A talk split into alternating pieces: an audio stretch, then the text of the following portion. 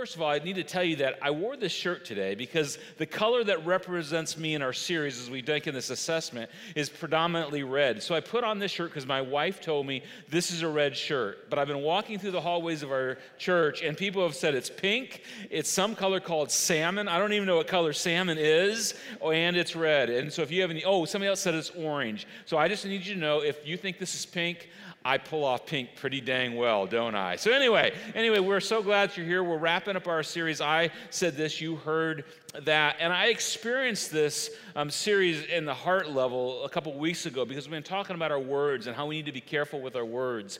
And um, on a Sunday night, I would order dinner for our family takeout, and my wife and my daughter said, "Go get the food, Dad." So I did what a good dad's supposed to do. Went to the place to get the food. I got in the little waiting room and waited and waited and waited and waited. And when I get hungry, I am not a very patient person. And I was just getting hungry. And I was watching other people get their food ahead of me. And I'm like, what is going on? And it felt like I was there for a really long time. And in my impatience, I started to get stirred up in my own brain and my own heart. Have you ever had this happen to you? I'm starting to get frustrated. And I'm thinking, I'm going to say something and I'm going to set things right. And then I thought about this series because this series with our words has haunted me a little bit in the best kind of ways. And so when I got up, they called my name finally. I got up and I paid for it. I said, Thank you. Didn't say anything else, even though I really wanted to. And this very, very nice young gal behind the counter, as I'm walking away, she goes, Hey, pa- Pastor Matt. I went, Uh oh. Thank you so much for all that you guys do at Lifehouse. It has meant so much to me and my family. And it was just like a dagger in my chest. And I was so thankful I didn't say anything, right? And so if you're the young lady that waited on us, I want you to know that you're a better person than I am. I just struggle with it. But we've been talking about how to get a handle on our words in every area of our lives. And this is kind of the core verse we've been walking through if you've been with us.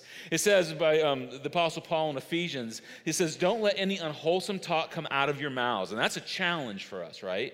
But only what is helpful for building others up according to their needs, that it may benefit those who listen. And we've been trying to figure out how to give grace and not let unwholesome talk come out of our mouths. Now, I just need to confess this. Last week, I was talking with a friend down in Atlanta who graduated from the University of Alabama. And in the middle of our conversation about church and ministry, he started talking trash about Alabama and Ohio State. And I just need to confess to you that this word unwholesome, I didn't do real well with that word in that moment, but we're friends and we're still making it. So, Louie, if you're watching, yeah, next year we're getting you. Anyway, anyway, this is a challenge for all of us. And we've gotten a lot of energy around this series because I think this is a common thing. Words and what we said, what we say are just tough for us to keep a handle on. And so, if you haven't been here, you need to know we, we walk through some assessments of our personality and our temperament. And if you want to take that assessment, it's going to be available just for a couple more days. Last week, we talked about the fact that the things inside us can hurt people when they come out of us. And we want to stay away from unhelpful and unhealthful or toxic things. This is what we said last week that our words can be weapons. And most of us would go, yeah, our words can definitely be weapons. And the weapons can protect, but weapons can also do incredible damage. And we get a lot of this from things that Jesus said. You know, Jesus said this He said, The mouth speaks what the heart is full. The mouth speaks what the heart is full of. In other words, what's inside you. And we all have that gunk and that yuck and that dark and that sin in us. If it resides there, it's going to come out eventually. And what comes out is an indicator of what's on the inside. And if you missed last week, I would highly encourage you, you know, to go back and watch it. And, and the truth is, with the series, I think we could spend six more weeks on it, but we got to move on because next week we're starting a brand new series called You're Not Far. It's going to be a, be a great series to lead us into Easter and for you to bring somebody to. So I'd love for you to consider this. But I want to take one more week and just kind of lean in hard and look at something that Jesus' brother James wrote as he kind of continued on the same message about what comes out of our mouths. So, to wrap the whole series up today, we're going to start with James chapter 3, verse 2. And this is what James, Jesus' own brother, said, which is kind of cool that Jesus had brothers and brother and brothers, plural. He said, we, we all stumble in many ways. Now, if we just pause there and I just read that, we all stumble in many ways. A lot of you that grew up in church, you could just simply say, Amen. We stumble in all kinds of ways. It's easy to stumble in our lives. But look what James says anyone who is never at fault in what they say is perfect. Isn't that interesting? He equates, he equates the words that come out of our mouth, if they're always the right words, we are perfect. And then he goes on, able, Next slide. Able to keep their whole body in check. Now, for most of us, we would say, this is an impossible thing for me to do, but I, because I cannot keep everything in check my mouth, my words, or all of my behavior. But this is what James says if you can keep your words in check, if you can keep what you say in check, everything else will follow in that direction. In other words, your words and my words have the ability to undermine our entire life. But if we can control our words, we can control the direction of where we go. Now, this is what's great about James. He gives us some amazing examples. Look what he says. He says, when we put bits into the mouths of horses to make them obey us, we can turn the whole animal. And this is fascinating if you've ever worked with a horse. It's a thousand pound animal. You put this piece of metal in a horse's mouth and it'll go wherever you want. Now, you may not know this, but once upon a time, I was around horses a lot. When I was 20, um, I was the stable manager at a, at a place that had about 100 head of horses. It's the same place I met my wife and came back to Jesus, so it's a huge win for me. But one of the things we do with this big herd of horses, we take them out to a pasture and let them feed, and after a week or so, we take them to another pasture. Um, what you do when you have a large herd of horses and you want to move them, you move them as fast as you can from one place to another because they stay in line and they stay together. And so at 20 years old, I mean, I wouldn't want to do this at 50 years old, but at 20 years old, riding a horse with 100 horses around you as fast as you could go, it was an amazing experience until one day, the bridle broke. I was holding on to this fairly roughly trained horse. The bit came out of the horse's mouth, and I was at completely at the horse's mercy. This horse dragged me through thorn bushes and tree limbs and everything you can imagine. I was bloody. I was dripping blood off my face. It had shredded my shirt. And when we were done, we got all where we needed to be, and I kind of got straight on this horse, got it figured out. I had to go back to the stables. Now, I need you to know at 50 years old, bloodied up and no shirt on, I would go hide until I found something to put on. But 20 years old, coming off a wrestling college season, man, I was feeling it, baby. I was like, you know, flexing it and showing it. Now, not at all, not doing that. You don't want to see that ever. But I just remember the, the feeling of being in control of something and then all of a sudden not because the bit came out of the horse's mouth. That's what the point James is trying, trying to make with our mouths. Then he goes on, he said, or Take ships for an example, something much bigger. Ships, for example. Next slide. Although they are so large and they are driven by strong winds, they are steered by a very small rudder wherever the pilot wants to go. And obviously, in this day and age, they weren't huge ships like what we understand, but they were still large. But today, you know this, you look at a big cargo ship, these massive freighters, and all these boxes that are on these freighters, they're the, each one of those goes on the back of a semi. So there's like 100 or 500, I don't know how many of these cargo loads are on here, but it's just a massive, massive vessel but it's run and guided and steered by this, which compared to me, this, this rudder is large, but compared to the ship, it's tiny, but it has the power to direct that ship wherever the pilot or captain wants to go, kind of like a bit in a horse's mouth. It's small, but it's powerful. And the direction that it points it to influences everything about the ship and about the horse. And listen, this is what's so fascinating it's disproportionate the size of that rudder and the size of the bit in the horse's mouth to what it guides and directs. But look at the comparison he makes. Likewise, the tongue, this little bitty thing in your mouth, is a small part of the body, but it makes great boast. It's a small component with massive effects for better and for worse. And he says, Consider what a great forest is set on fire by a small spark. Think about that. Last summer, I was camping in altitude with my two oldest sons in Colorado, and you know, at night it would get down to about 35, 40 degrees, and I would be freezing. They were young, they were fine, but I'd be sitting there shivering, thinking, and I kept asking, "Can we light a fire? Can we light a fire? Can we light a fire?" When she, in Colorado, there's a fire ban for most of the year because it's so dry and there's so much stuff on the ground, trees and limbs and you know pine needles on the ground that one little spark that gets out of hand will set an entire mountain range ablaze. It's like, no, just, you know, walk around and move, get warmed up any way you can. But there's no fire because one little spark will burn an entire mountainside down. James said, similarly, the tongue also is a fire, a world of evil among the parts of the whole body. That the tongue, the mouth, has endless amounts of evil that it can distribute. And you know this. You've read about this. World wars have been started by people just saying words that were taken the wrong way. And then words shot back, and massive wars have begun, begun because of that. There's been mass shootings because one young person has been told words by other young people that maybe they're bullies, they're picking on them over and over. And then something horrific and absolutely terrible happens, like mass shootings, but they started with words. Entire people groups have been degraded and looked at in a wrong way because words have been said about them. And you know this, your little people group, your little friend circle. Maybe someone had words shot at them for so long, for in so many ways, it did damage that is irrevocable. It can't be taken back. And then James says about the words, your tongue, it corrupts the whole body. And this is so simple to see when you think about what he's saying, because tomorrow, if you show up at your job and you let your tongue run loose, your words run loose, and you just let your boss have it, he is not going to fire your tongue. He's going to fire your whole body, isn't he? He's not just going to get rid of your tongue, he's going to get you out of there. You can say something to your wife today, and she's not going to divorce your tongue, she's going to divorce you and have your butt out on the street, right? This happens over and over and over. You got a child, that he mouths off to you, you're not going to set his tongue in the corner. You're going to put him in the corner. Now, when I was a kid, we wouldn't get put in the corner. We would get the bar of soap in the mouth. Let me just ask a question. Who, who all got the bar of soap in the mouth? Raise your hand. You, you experience this?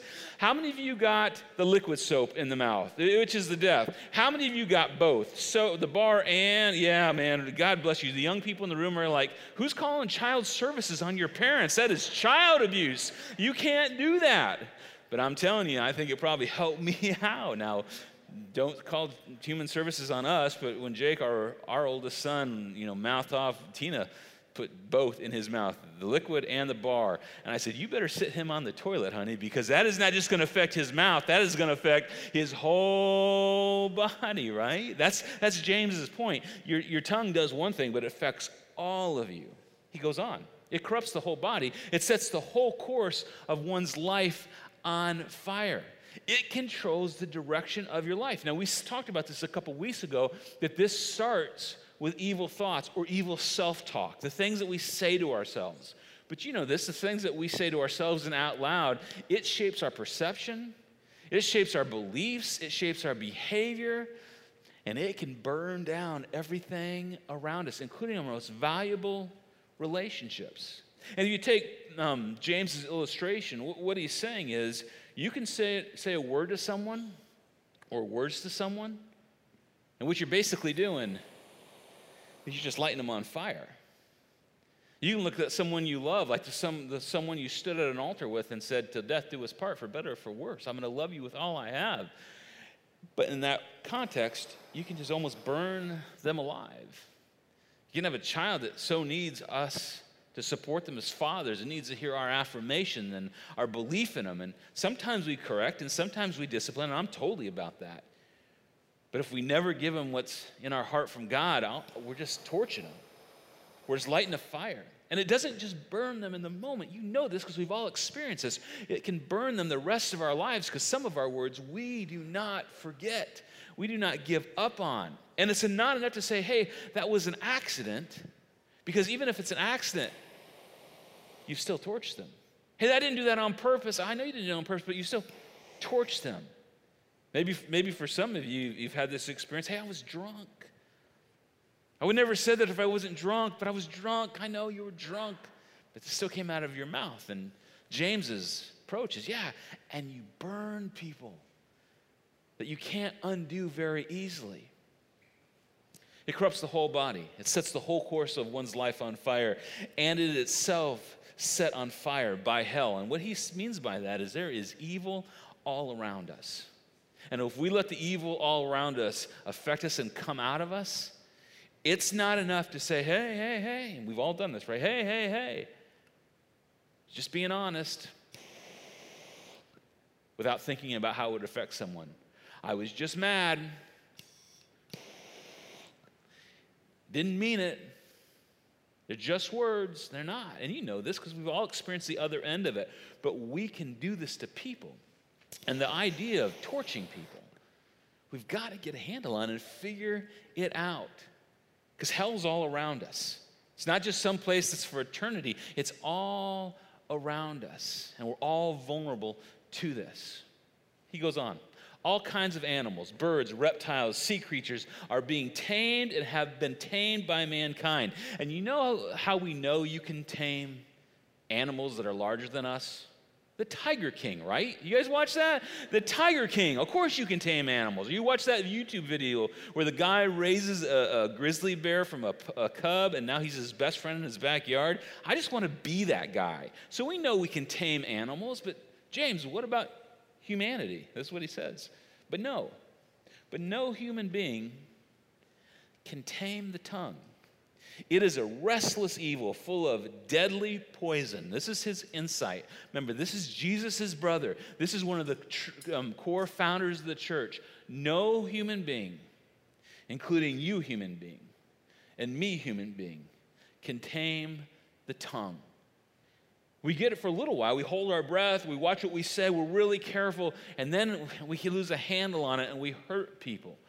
But hang on because there is a way that our tongues can be tamed, but we just can't do it ourselves. And then he gives us a picture of how diverse a tongue can be used for, the words can be used for. He says, With the tongue, we praise the Lord and Father, and with it, we curse human beings who have been made in God's image. Oh my gosh, how many of, of us have done this? And this is just for the Christians in the room. If you're not a Christian, what I'm about to say is probably why you're not a Christian, or one of the reasons why you resist Christianity and church. Because, according to what James says, we will come to a place like this or something like this, and we'll talk about how great is our God. And some of us will raise our hands to God and we'll profess Jesus as Lord and Savior. And we should do all those things.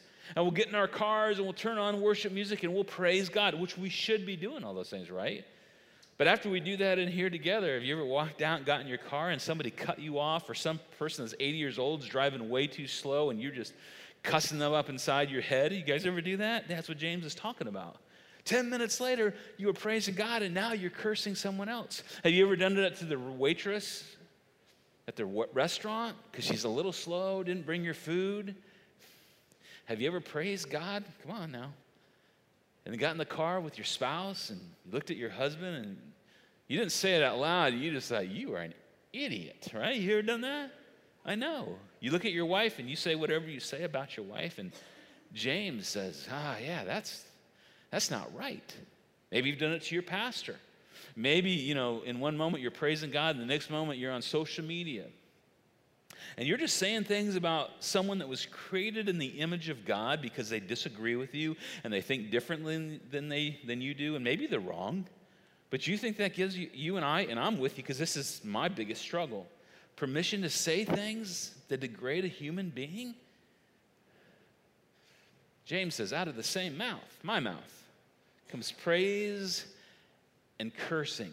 And then he says, My brothers and my sisters, this should not be. Now, this is so interesting because this is, uh, you know, this is like, this is a moral thing that shouldn't be. This is the thing you shouldn't do. But it's actually in the context is like, this shouldn't even be possible. For something to be used one way, it should not be able to be used in such a different way, but it is, but it should not be. But it happens all the time. And James wraps this up with a couple more illustrations. He says, Can both fresh water and salt water flow from the same spring? And the answer is no, obviously. Fresh water and salt water don't come from the same place. And then James leans into what his brother Jesus had taught earlier. He said, My brothers and my sisters, can a fig tree bear olives? No, of course it can't.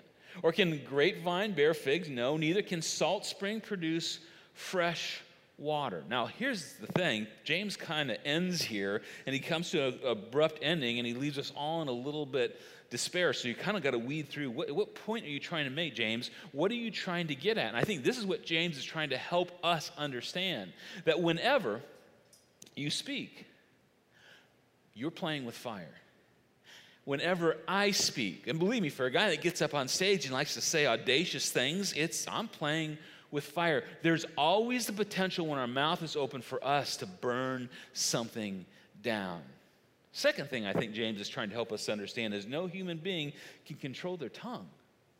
We can hold on and keep it at bay for a while, but you know, eventually our tongue just gets away from us. There's always two forces working with our words and our tongue and our mouths. There's God and there is evil. There is heaven, there is hell. There is Jesus and there is the contrary version of what Jesus is. and this may be shocking, you may disagree with this, but James believed this. You can't. And I can't control my tongue. And we've all experienced that. Oh, I wish I wouldn't have said that. Oh, I wish I would have taken that back. Oh, I wish, you know, he wouldn't have heard that or she wouldn't have heard that. Lastly, that your words determine the direction and the quality of your life. And if all this is true, everybody in this room, everybody watching online, certainly, certainly the guy on stage with the microphone this morning, we need help. And again, James ends here in this part of this. And you know, you ask the question, well, what do you do with that? And so, in light of all this, I want to suggest just three simple things that we can do with this. Now, remember, this is where we've gone. We talked about our temperaments, what we need to hear, what we need to say, how other people need to hear. We talked about storing stuff up in our hearts, and that eventually comes out. But now, this is about how not to burn things down around us relationally, specifically. So, I'm going to just just three simple things in light of what James said. And that's simply pause, surrender, and pour. And to talk about pause, I want to back up two chapters in this little letter James wrote. And I want to read to you what he writes. He says, You must all be, now listen to this, quick to listen, slow to speak, and slow to get angry. Let me just repeat that because this is a pretty interesting equation to end up in a good place in life. You must be quick to listen, slow to speak, and slow to get angry. This actually is like a formula that the longer we listen, the longer we pay attention, quick to listen, the more we understand, and the longer we listen, the less angry we get. Because we start to understand the whole story. And again, this does not mean you have to agree with the person you're listening to. This does not mean you have to say you're right, but you can listen and not react. Because what happens with all of us when we react, stuff comes out of us. And if you're a red like I am or a yellow, I mean, I'll react. If I just let myself react, I will react with fire and I will react with fury, and I'm pretty decent with my words, and I will burn things down around me. If I am slow, if I, if I don't do this, if I react quickly, I, I'll, I'll light everything on fire. It's easy for me to do that. And I'm at a stage in my life, literally, where I'm ready to stop apologizing for my words because I don't want to say them in the first place. Now, if you're like a blue green, if you took the assessment, you may be slow to speak, but you think about your words, right? And you process and you get your words just right when you get angry and angrier as you think about them. And then when you have a chance to launch them and they're bitey and they're mean, you just unleash them. And again, it can light things on fire around you. And anytime for us, I think this is so important. Anytime for us that you're listening to somebody and you think, why would you think that way? Because we say that in our culture right now a lot, right? Why do you have that perspective? It means that you, not them, you and I need an education of where they're coming from. And again, you don't have to agree with them, but you at least need to understand so you can figure out how to communicate and ultimately love them like Jesus loves them, even if it's your own child. Have you ever been in this with your 15 year old daughter? Your 20 year old son, where you're completely on different pages, quick to listen and slow to speak and slow to get angry. Pause. And then surrender. And this is a big deal. You pause to get perspective. You surrender, but not to yourself. Remember what James said in James chapter 3, verse 8? He said, No human being can tame the tongue. And if that's true, I've got to surrender to something better and bigger than myself. And again, it's always going to be choice. I can surrender to heaven in this moment, or I can surrender to hell in this moment, good or evil. And I'm just convinced there's evil lurking all around me and in me. So I pause and I surrender and I just say, God, listen, I need your help right now. I am holding on to this in my hand and I'm looking at the woman I love and pledge my life to, and I could easily torture. I'm looking at my sons. They still need to hear their dad care for them and love them, even though they're adult men. But I could easily rip out their hearts with what I say. And Jesus, I need your help. Your very spirit that dwells in me. You may not know this, but as followers of Jesus, we believe that God actually lives in us. But sometimes we so ignore it. And if you're not a follower of Jesus, the invitation is always to follow Jesus. But I can actually ask God's Spirit to help God, I don't want to torch anybody today, but I cannot do it alone. So I'm going to surrender to you. Even though I think I'm so right and I think I'm so justified, I'm going to surrender to you and where you want me to go. Now, remember, in the series, we've said that no color we've talked about is better than another color, but they all can be broken in our temperaments. So when you look at the different colors, and again, if you haven't taken this assessment, this is an assessment we've offered. We'd love for you to do that. We'll help you um, figure that out if you want to inquire about this. But we discovered that some people are what we call yellows. And their strengths are joyful, encouraging, affectionate, popular, and expressive. Those are great strengths, aren't they? Joyful and encouraging. That's the person you want coming to the party. But when they're not surrendered to God, their weaknesses, they're compulsive and they're compulsive talker. They're loud and they hate to be alone and they interrupt because they're selfish when they're not surrendered to Jesus and they're scatterbrained. And we want to live in our strengths, but that's where we have to surrender to a God that loves us and wants what's best and watch our tongue. If you're red like I am, your strengths are you're decisive and you delegate, you're self directed, you're confident, and you're driven. These things are easy for me when I'm in a good place, but when I'm not surrendered to Jesus, all that strength turns into a weakness, and I am bossy, and I'm impatient, and I am quick tempered, I'm arrogant, and I dislike tears and emotions. Listen, especially this top line, I can just ruin somebody's day in a heartbeat when I'm not surrendered to Jesus, and I know that because I've done it enough times. And I want to surrender my life to God where He uses my strengths and not the weaknesses that are a disaster in my life. If you're a blue, and I love our blues, I need blues around me because reds need blues. Your strengths are you're analytical, you're empathetic, you're a perfectionist, you're creative, you enjoy solitude. I have to have blues around me for me to be effective in my life. But when you're not surrendered to Jesus, you're moody, right? How about that? You're critical, you're withdrawn, and you're skeptical, you're insecure socially. This is all about who we surrender to. And the greens, greens, didn't think I forgot about you. Greens, your strengths are you're kind, you're diplomatic, you're even tempered, you're patient, you're tolerant. It's great. But unsurrendered to God, your weaknesses are you're unenthusiastic, you're indecisive, no sense of urgency, resistance to change, and you're stubborn. And here's the thing about green, just a little bit more insight. It may not be the words you use, it may be the words you don't use. It may be what you don't say that manipulates people a passive aggressiveness to get what you want. And you don't want to be that.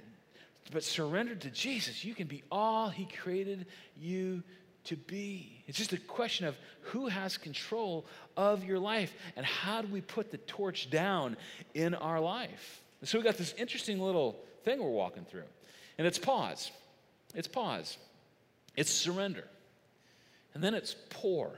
Now, I'm not going to tell you you should go pour yourself a drink because I know that's what some of you are thinking right now, right?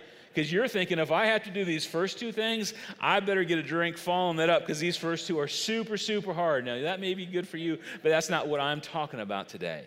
Here's the idea when it comes to our words, we're always pouring something out of our mouth, aren't we? There's always something coming out. There's just no way we get through our life without talking. And here's what I think I discovered. I think this is what James is trying to explain to us that we pour either gas or we pour water on the fire in our lives. And so often, when we light something up, or somebody else lights something up, or the room gets heated, we just love to pour gas on things. And what controls you will determine what you pour in those things. And remember what we said when we started the series that most people say about 16,000 words a day? 16,000 words. Now, you may be a little less, maybe a little bit more, but that is a lot of fire to start with. And what we do with these words is always going to be a choice in who we surrender to. And so when I think about my 16,000 words, I got to pause. Now, if you're a Jesus follower, this is what we do. If you're not a Jesus follower, you got to decide if you want to follow along with this and lean in. But if you're a Jesus follower, follower, this is what we do. We, we pause, we surrender to the Holy Spirit in us. And it's not that fire can't be good. Fire can warm you. You want to fire up a team. You want to fire up a company in a good way. But the truth is, most of us pour gas on a fire of pain in someone's life. We remind them of their failures. We remind them why they're wrong. And we take something that's small and we turn it into a force fire and we can burn their entire lives down. And again, to say, listen, listen, listen, it's just an accident. That doesn't cut it. I was just being honest. That doesn't cut it. That's why we need to be quick to listen, slow to speak, and slow to get angry. And when there's a chance to be like Jesus, which there's lots of chances, when things are heated and they're spiraling in a bad direction, to ask God to help us to pour grace on people, pour love on people. Because 16,000 words a day is going to take a lot of decisions for all of us. And it all comes down to who are you surrendered to? And who will you make a choice for? To pour gas on it or pour love and grace on it? Because remember, it's always a choice of good or evil or Jesus or hell. That's the choice. And none of us are going to do this perfectly. This is why we've got to be quick to ask forgiveness, too. Well, none of us are going to get this perfect. But under the surrender to God, I think we have the opportunity to change the direction of our, our, relationships. And you know this your life basically goes in the direction of your relationships.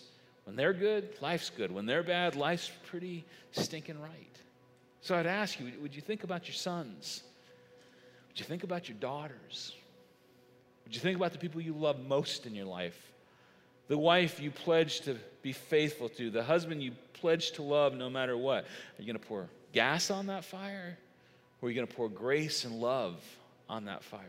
And maybe it's a person sitting next to you. Maybe it's a neighbor. Who knows? Maybe it's someone around the world that you don't even understand and you don't even know, but you think they're so wrong and so bad because they're different, but they're made in the image of God. And come back to what James told us, or Paul when he said, Don't let any unwholesome talk come out of your mouths, but only what is helpful for building others up according to their needs, that it may benefit or give grace to those who listen. Can you imagine? If we decide to do this in all of our relationships, if we decide to live out this one single verse, it would change everything in our lives. But most likely, it's going to have to end with pause surrender, and pour. And this is for all of us. In just a second, I'm going to pray for you, and then we're going to sing this song about trusting in God. This is what this really comes down to, doesn't it? When you, when you read the scriptures, when you hear the teachings of Jesus and the people that love Jesus. Do I trust that? Because I would rather just let people have it and be mean and unload, but do I really trust what James, Jesus' very brother, said to us? And for some of us, we found that the best thing we can do with our lives is trust. And can you imagine what our lives would look like if we really decide to trust in a God who loves us? I'm inviting you to do this. I'm inviting me to do this. But more important, I think a heavenly Father who loves you is inviting you to surrender to Him for everything that's in us and that comes out of us. Let me pray for you. Heavenly Father, this is so much easier for me to say than to do. And Lord, I pray that I would find the help that I need to do this well, and everybody in the room that's willing to step into this, and everybody online that's willing to step into this. Help us to pause, help us to surrender, which is so hard. And then to pour back into people the love and grace that you've given to us. And I pray we'd see change in our lives and our relationships revolutionized by your great love and your great grace. But help us to trust and surrender to you. In Jesus' name I pray. Amen.